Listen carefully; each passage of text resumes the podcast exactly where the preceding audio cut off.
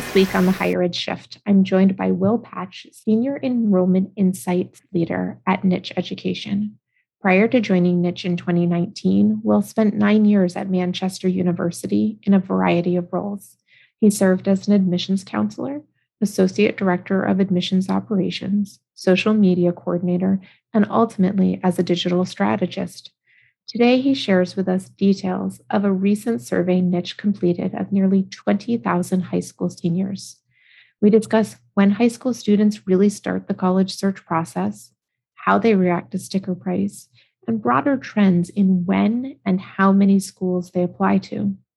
We round out the conversation discussing how colleges can begin to overcome student perceptions of affordability with their communication strategies as prospective students have become increasingly more sensitive about sticker price.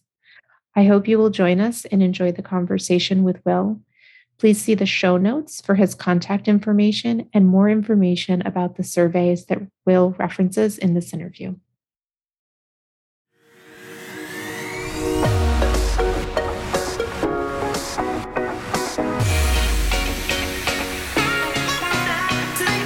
Hello, and welcome back to the Higher Ed Shift. I'm Amy Glynn, VP of Student Financial Success at Campus Logic.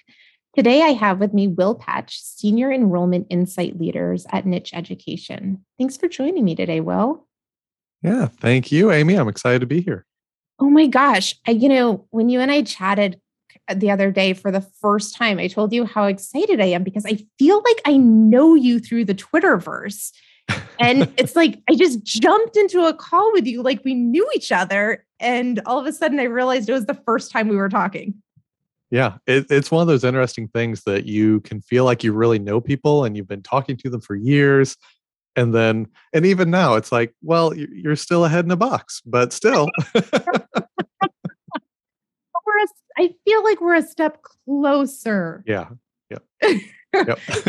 it it is crazy the way the way everything has evolved through social media and technology and starting to get to know each other. And the way I think it's allowed all of us to expand our network and the people we have access to is totally amazing. So, yeah. I mean, growing up in rural Indiana, you're you're not going to have the type of exposure if you don't have this type of connection. And it's just been it's been awesome to see it kind of grow and uh, yeah, it's just it's so great to actually get to talk to you in person instead of typing. Yeah, love it. And we have way more than 180, 200 characters to do it now. We get to yep. we get to talk to people for 40 minutes here. Yep.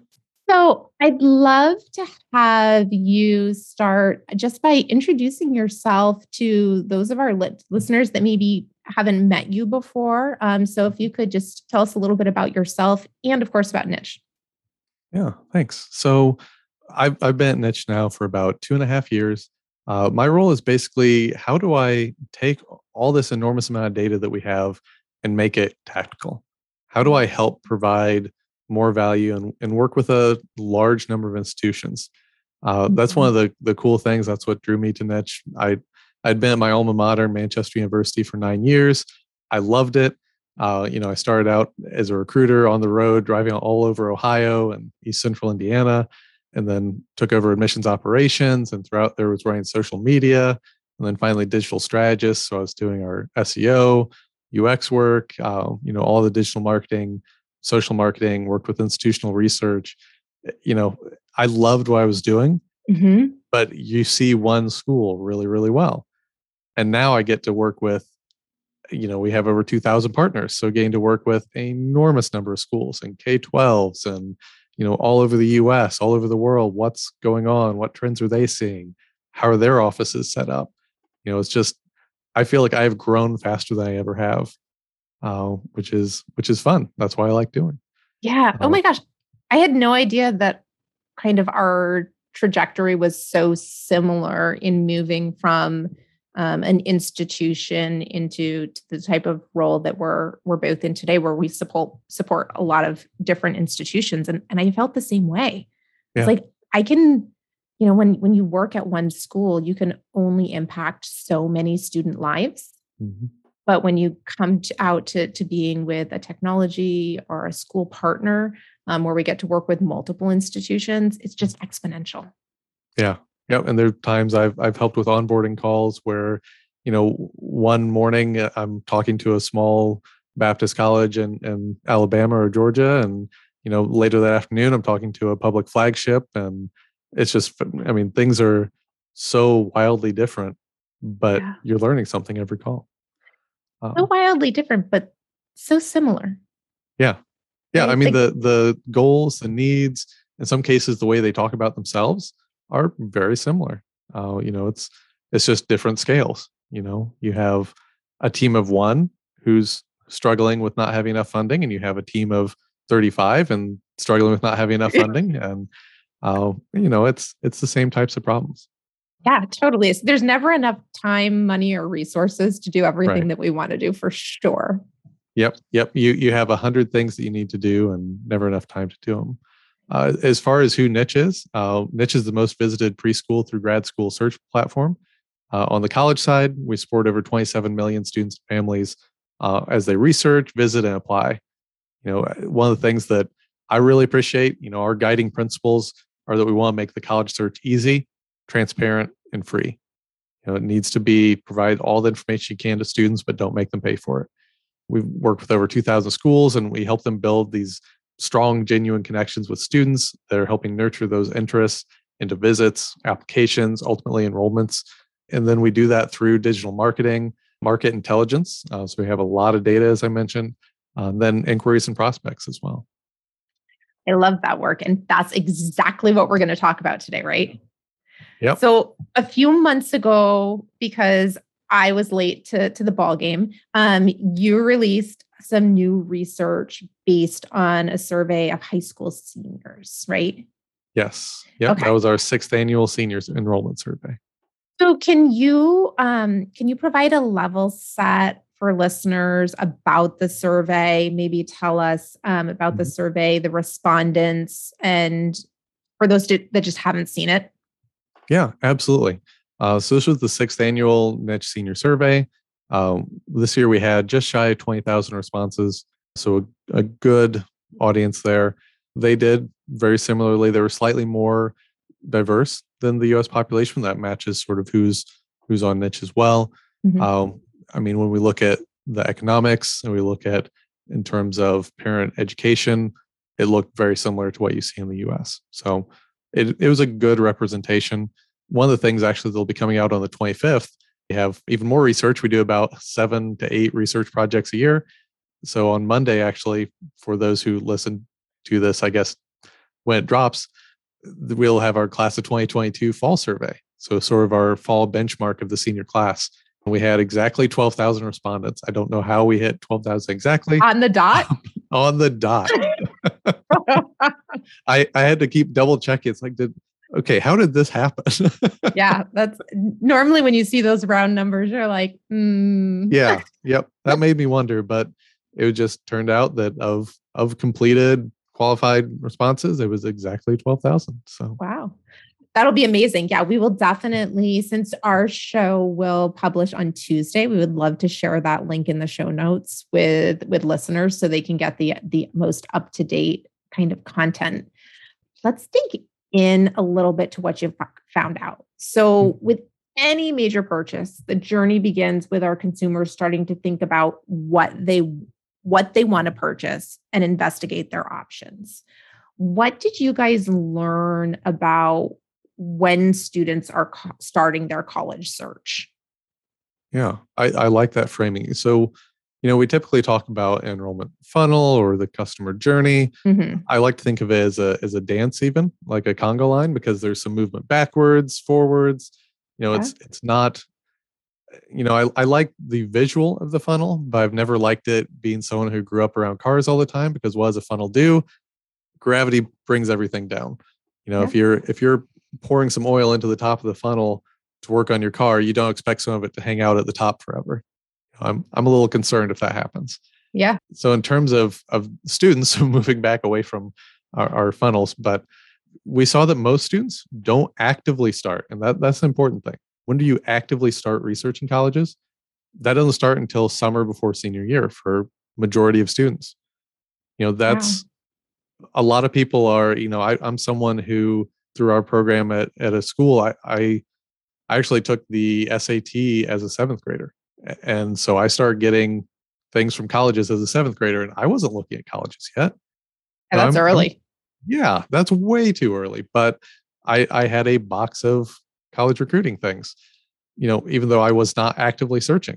Mm-hmm. We saw only 13% of students say that they started their sophomore year earlier. So all if you're investing a bunch of resources into mail and prospecting for these freshmen, sophomores, seventh graders, you know, I just I have a really hard time imagining that's a good use of resources. Mm-hmm. So for those who are, and, I'm big on this, going for inquiries more than prospects until we get into that late junior senior year, focusing on the quick responses for those inquiries. How do we have, you know, these very timely, relevant responses? And that's that's a big one. So if you have yeah. an inquiry form on your biology page, your inquiry response to that should be about the biology program first and foremost, because that's where that student was. Mm-hmm. If you have one on the financial aid page, speak to financing, speak to scholarships, speak to affordability. But if you have just a general inquiry form that lives everywhere, you're losing that ability to provide that relevance. And from secret shopping, I can't tell you the number of times that I fill out an inquiry form and the first response I get is apply today you know, I students know how to apply. If they want to apply, if they were ready to apply, they would have applied. Yeah. You know, they're asking for information. Think of it, it's an inquiry form or an RFI, a request for information. If you don't respond with information answering their questions, why in the world do you have that form there? Yeah. The information I wasn't looking for was apply today. Yeah. To, to your yeah. point, right? Like if I ask for information on the financial aid page, I'm worried about how I'm going to pay for this. Exactly. I want more information about that. If you know, and you can do this on every single page. I think uh, athletics tends to do it well because they typically have their own recruiting machine. Where if I'm on the basketball page and I fill out a recruiting form, you know, they speak to me about basketball. They don't respond saying, "Hey, did you want more information about the math program?" That's not what I'm here for. right. No, no, totally not. yeah, you know, it's like, well, yeah, okay, but I filled out a recruiting form. I'd like to talk about this first, and then let's talk about that. Then let's get to financial aid. Then let's get to, but if I fill out a form asking for information about X, I want to know about that first and foremost. And I think it, it it goes very heavily to what students are telling us and what they are used to growing up in the age of a highly personalized world, even mm-hmm. where our algorithms are giving them things they want before they even know that they want it. When you yeah. when you look at there's some crazy stat, and it's like over 80% of the content consumed on Netflix is offered through the algorithm. Yeah. Right. Yeah. I mean, you're you're being told what you'll want to watch next. You'll be told what based on your behaviors. And we are not great at that. Yeah, it's de- it's definitely a place where we can we can gain strength. One other piece here. So connecting the the student price sensitivity, which is I know we'll talk about that was a big part of it this is a question I've been trying to refine over the last couple of years, and I think I've I've hit something that gets at at this. The later that students started, mm-hmm. the more sensitive they were to price, the more likely they were to rule out colleges based on the sticker price. So we asked not just did you eliminate colleges based on the sticker price, not the final price, right? Based on that published total cost, and and that's where we see the majority of students actually eliminating colleges and choosing not to apply before they ever you know even even take a look at anything else based on that sticker price the later well, they start the more sensitive they are you know as as you're talking about that like logically it's it makes sense to me because when mm-hmm. we look at the students that are later or more delayed in the college going process. And when I think about FAFSA completion data that I've looked at in the past, there's a tendency for lower income and first generation students to be submitting the FAFSA at least later in the cycle, which suggests that they can be delayed because of their exposure in their education around the college going process, but also that they they could potentially have been derailed a little bit because of their concern about paying for college. And, and so the two seem really closely linked. So as we talk about that, let's keep going down the shopping journey. Yeah. So like, like you're talking about, um, so the next step is applying to school. What new information or trends did you see when, where, and how many applications a student submitted? I know that's a huge question. So you can narrow it yeah. down and just talk to any portion. This this was an interesting one because you know this is the sixth year, so we have some some interesting trends yeah. here. This was the first time that we saw more students applying to ten or more colleges than to just one or two, and that's the that's first a lot. Time. Yeah, yeah, there was a spike this year in student in the number of colleges. So not only this year did we see fewer students applying to colleges, we saw them applying to more colleges. So less students applying to more, more, but more applications. Yeah. So yeah, it's going to be interesting to see what yields look like this year. Super competitive. yeah. Yep. Uh, you know, and this is where when we start looking at applications and the student price sensitivity in terms yeah. of I only consider colleges under 10,000 or I would consider up to 50,000 or I would consider, you know, it produced a U curve. That was really unexpected. So the students that who are only considering under 10,000, you know, a lot of them were only applying to one college. But we okay. saw the same thing on the opposite end. The students who were willing to consider up to 70,000 a year, 80,000 a year, where you get into the very most expensive, they were also only applying to one or two colleges. Hmm. It's that middle, if you're looking at the 30 to 40, up to 30, $40,000 a year, that's where they were applying to a lot of schools. I would have expected a little bit more linear. That yeah. if you're if you're willing to consider really expensive, you might also want to cast a little bit wider net, just in case the financial aid doesn't come through. Does you know? And part of that, we we looked at. Well, before I before I go there, half of students who only applied to one college. So I just looked at breaking down who are these students who applied to one college only. Half of them would only consider colleges under 20,000. So they're looking typically, most of those one college students were looking at the less expensive. Mm-hmm. And then we had this lull for sort of the middle ground and then back up again at the most expensive. But when we looked at household income, you know, you, you might make some expectations based on that U curve. The only differentiator was for students in the highest income quintile, so over $130,000 a year households. That was you you might make an, a, a guess here that when I tell you the students willing to consider the most expensive colleges only applied to one or two. Well, if I ask you what would you expect then to see for the wealthiest students? Mm-hmm. Probably, you know, a pretty narrow list. No, these were the students who were applying to the most colleges. Hmm. So there's students who are in these middle incomes who are willing to consider these most expensive colleges and only are applying there. Which is I, that feels like you're setting yourself up for disappointment at that point. Yeah, I wonder you know, what's driving that. It's it's this reach of I would I would have to you know at this point we have to make some assumptions, but uh, that's half the fun yeah, um, totally opinion here at this point. yeah, I mean, there there's people who they're they're that near ultra wealthy people. They're they're you know they they want to be these other people.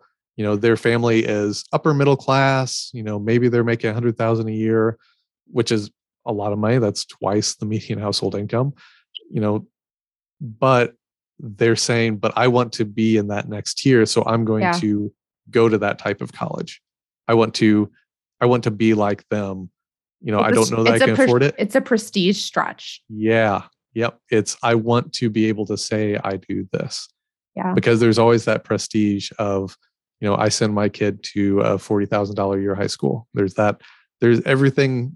There's a lot of things that we can point to that are prestige moves. And I wonder from an affordability standpoint, because like you're saying, though, though that's twice the median. I mean, the reality is it's not enough to just be able to write a blank check for your yeah. child to go to school so maybe these people are leaning heavily on large plus loans or, or something yeah. like that to close gap yeah and when when i say this so a quarter of all students apply to 10 or more colleges you know that that's a lot of students but 38% of our highest income students did 38% of them, so over a third, applied yeah. to 10 or more colleges. That is mind blowing to me yeah. to to still have that many options on the table and as as we're talking about you know the funnel that we don't want to talk about or the conga line like how how schools continue to differentiate and to connect with students post application mm-hmm. the job isn't even halfway over at that point is it yeah I, I think another thing here with this could, it, since we're talking about the prestige measures, the student, the family, the school likes to be able to say, oh, my son, my daughter, my child was accepted to these schools.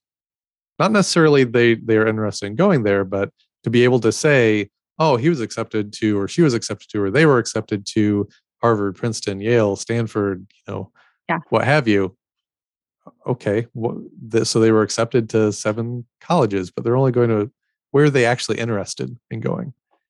And and schools like to be able to tout, well, we had students accepted to these colleges, and you see that marketed a lot.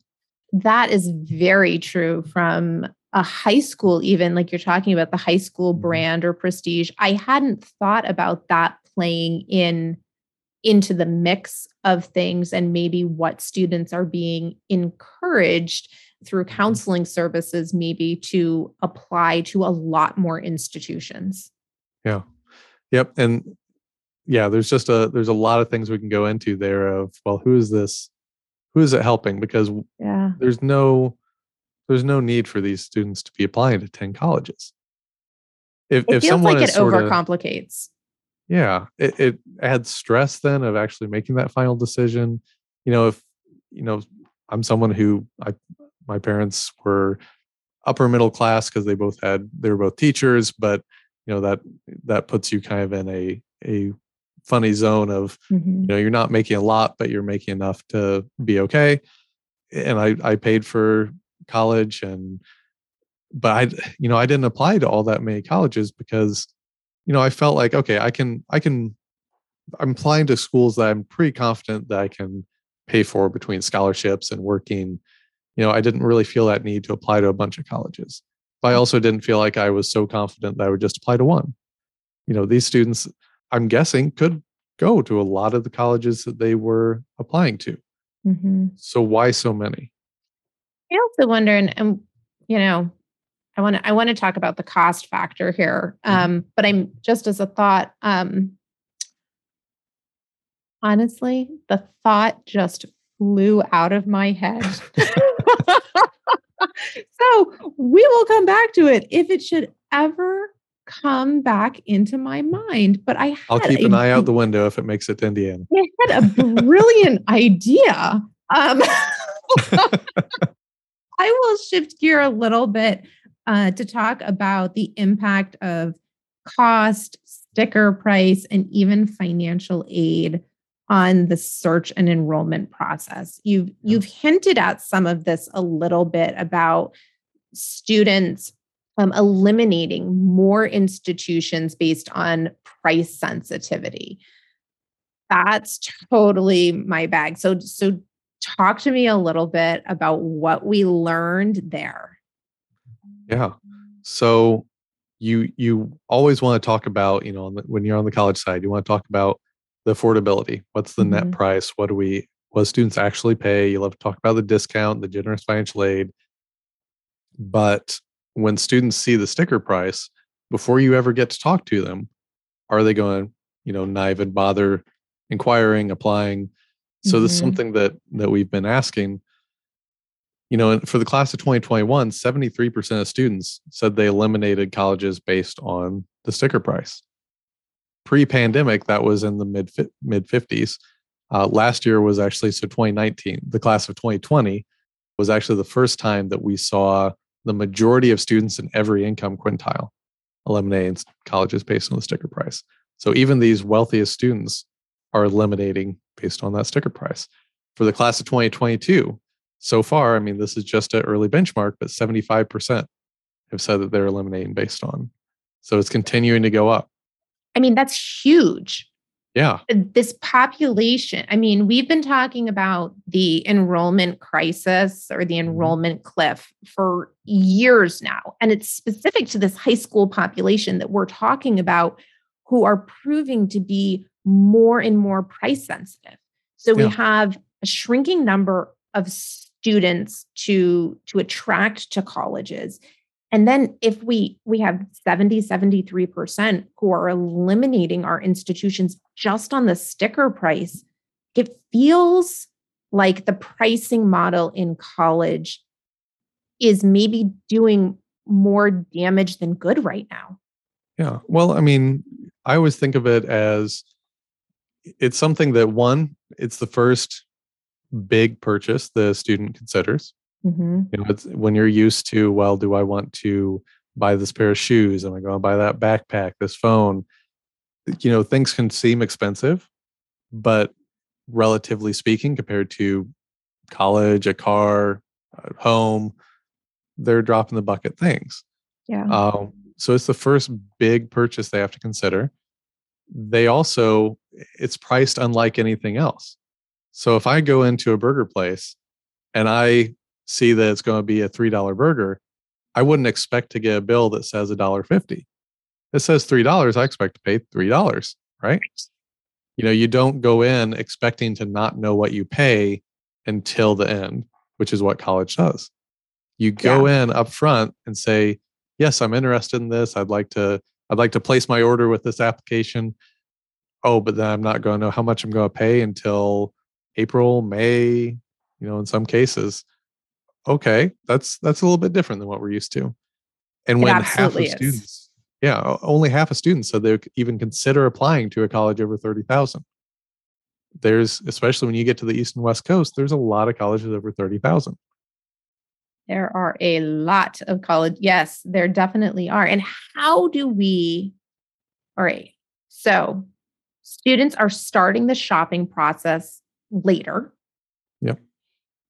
And they're eliminating due to sticker price at a higher rate. So we have this compressed time frame to try and engage with students and try and explain like the complexity of pricing and availability of aid.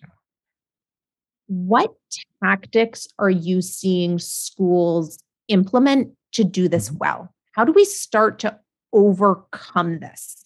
Yeah. You know, I, I think it's just rarely addressed head on is, yeah. is part of the problem. Uh, you know, we want to kind of dance around it and talk about affordability and generous aid and all this, but we don't typically tackle it head on. Um, and we don't really tackle it with students and parents early enough. We wait mm-hmm. until they are in our funnels and in our communication flows, and then we start talking about us specifically there's not enough sort of education to change hearts and minds and that takes time. You know we're not really doing a lot you don't see a lot talking about you know talking to middle schoolers and having this education based curricula of what does it actually mean here's what to expect.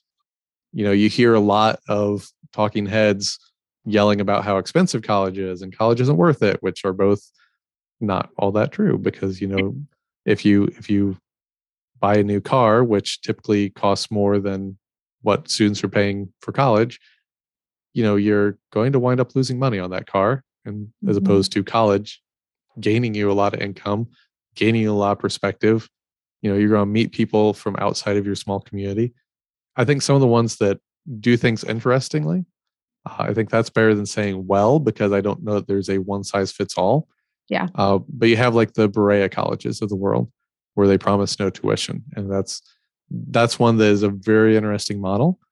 It's it's very mission driven. It's they do some very interesting things. I suspect though that a lot of people will say uh, they're going to be skeptical. They're going to wonder what's the fine print, all that. Yeah. Um, you have the Grove cities with no unfunded discounting. So it's a what you see is what you get any aid is funded. It's not the 60% tuition discounts. You have Purdue approaching it differently with their tuition free since 2012. Mm-hmm. You know, mm-hmm. that's that's addressing it because there's always that, well, we can make it work this first year. Okay, what's going to happen when tuition goes up 3%, yeah. 5%? every year. One that I think, if I can give a shout out to Tom Valer Burdan up at College of St. Benedict, St. John's, part of their ComFlow is a piece specifically addressing cost, aid, hitting those pain points head on. He just does a their their teams do a great job really getting at that. Can can I ask how early they're doing that in the in the student engagement process? That I'd have to ask him. I so I I actually came across that as part of my uh, secret shopping. So I was I was playing the part of a senior, okay. uh, but it's it's something that uh, yeah I mean I would I would address it earlier. So if someone mm-hmm. inquires as a sophomore, come at it head on. Say here's you know here's how students are paying for college. Here's what it actually costs here's what the sticker price is versus what students pay you know being very transparent yeah i would say that my most unpopularly held view in higher education pricing and transparency it has to do a little bit with this shell game that i feel like we're we're playing around price and discounting and and i would like to see it reduced and and more transparency mm-hmm. generated early on i also think that there are some people in in my space in financial aid that feel uncomfortable or unempowered to actually have conversations about net cost and true cost of the education out of fear that they're driving people out of the enrollment process when the reality is we have 73% of students who are opting out just based on the sticker price. Mm-hmm. Like, like this is students are already opting out. So it feels like we would get more benefit by empowering our our higher ed professionals especially those in financial aid to actually have this conversation and giving them the mm-hmm. tools to have it well. Yeah. We the way things typically work now is build the affinity you know have them have them fall in love with you and then here's the bill. Yeah. I, I would just love to see more of okay here's what you can expect to pay. If this seems doable for you now let's build the affinity it just feels like such a better use of resources than having all these heartbreaks at the end that these kids love you but they don't feel like they can afford you or in the end you know you've spent all this time and energy on someone who was never going to be able to afford it in the first place. Yeah, totally. And and unfortunately, you know, like you're saying, it's it leaves a bad taste in the the student's mouth. There's a there's a really bad experience for the student and their and their family and support committee. Mm-hmm. But again, personally, I was the one stuck having those conversations a lot of times as I laid out cost and financial aid offers. Mm-hmm. And it is it is really gut wrenching to have a student who is in love with your college and the the environment of it and have them find out really late in the process that it's not a good financial match for them. Yeah. So it yeah. feels kind of like a failure. Yeah. And there's just a lot that's been complicated further with COVID. Uh, you know, I, there, there's a student I thought I think of quite often actually in one of our early COVID surveys who said that in the past week, and this was oh geez, early April 2020, who said that in the past week, every adult in his family had lost their job. Yeah. So that's not just my parents were both laid off. Every adult in his family. So someone who maybe was able to afford a lot of options, all of a sudden, huge question marks thrown up. Yeah. You know, even even someone who hasn't experienced that, I, I just have a hard time imagining students don't have that hesitation, have that stress of, you know, what happens if, yes, things are stable right now, but what happens if? Yeah. Well, and and you think about the fiscal disruptions that our current college going generation has gone through mm-hmm. through mm-hmm. the 08 um, housing you know housing and economic crisis that we had to to the financial implications of covid mm-hmm. to your point they've they've actually witnessed a lot of family and national economic trauma which i think we need to start to take into account a little bit more as as we think about their acceptance in in how much college costs and and what students are open to even considering from a debt perspective. Yeah because you they're getting hit all the time with these misleading figures of 100,000 debt and that's not the norm at all that's advanced degrees that's you know that's not what four year degree seeking students are coming out with I mean, you and I talk in the same language right now. yeah. um, I feel like we could go on for hours. I have so many soapboxes I can pull out and just stand up here and rant, but oh my gosh, me too. The only problem is then I start stacking them on top of each other and it's like a game of Jenga going on. Yep. Yeah. exactly.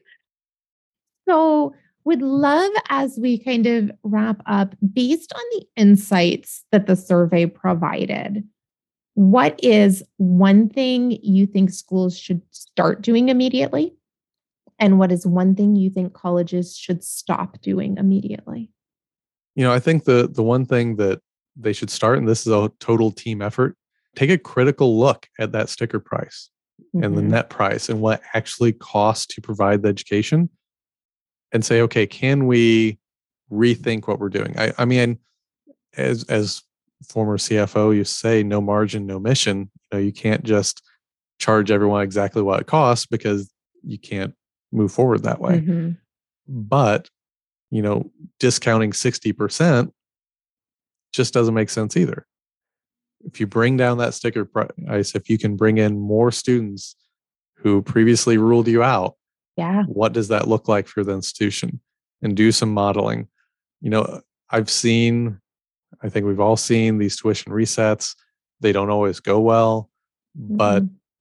that's when it's one at a time and typically they bring the price right back up again yep. you know so that's where I, I like these ideas of like a grove city where it's okay here's the true cost and then you, anything else is funded from somewhere you know, I think if they the, the things to stop then, stop hiding the pricing, stop making it hard to find, start having these hard conversations earlier and just stop trying to wait until the very end. You know, that that puts a lot on counselors too who aren't always the most confrontational people and mm-hmm. and aren't always the best at having these hard conversations and when you put that on 22 23 24 year olds to have these hard financial conversations with families I have to know that that is creating some burnout right by itself. So having the conversations up front so that you can really build that affinity later and really have the students who are going to really actually be able to show up on campus fall in love mm-hmm. with you that's that's got to be a better feeling yeah and I, I think you know not only does that transparency lead to better outcomes in first year enrollment, but I I have witnessed and wholeheartedly believe that it then impacts retention and completion. Yes. Um, you know, people people if someone's surprised year one, they may make it work. Um, but most of the time that does not carry forward into year two and yep. can result in just huge retention issues for the institution. Yep. Absolutely love it. I hope that you are willing. I heard you say you have reports and research that comes out seven times a year. I think that means you're coming back. I, I'm very happy to. Amazing. So as we as we wrap up, how can our listeners get a hold of you, connect with you online, follow you? What is the best way to do that? So if you're on LinkedIn, you can find me there. It's just Will Patch, the name that's a verb. Uh, you know, you can find me on Twitter. It's at Will underscore Patch. If you want to keep up with all the niche research and everything there, uh, it's at Niche Insights. And then email is just will.patch at niche.com. And I'm very happy to have more conversations and meet and chat and have virtual tea and coffee and all that good stuff. Absolutely. And I I encourage people to to follow Will. He's got some amazing insights. Appreciate you coming on and sharing with us today. We're going to link all of that contact information in the show notes. Um, and I just encourage everybody to share this episode with your network. If you have feedback, thoughts, we would love to hear from you, comment, um, or, or reach out to Will or I directly. And we're happy to continue these conversations. And uh, we hope to have you join us again for the next episode of the Higher Ed Shift. Thank you. It's been great.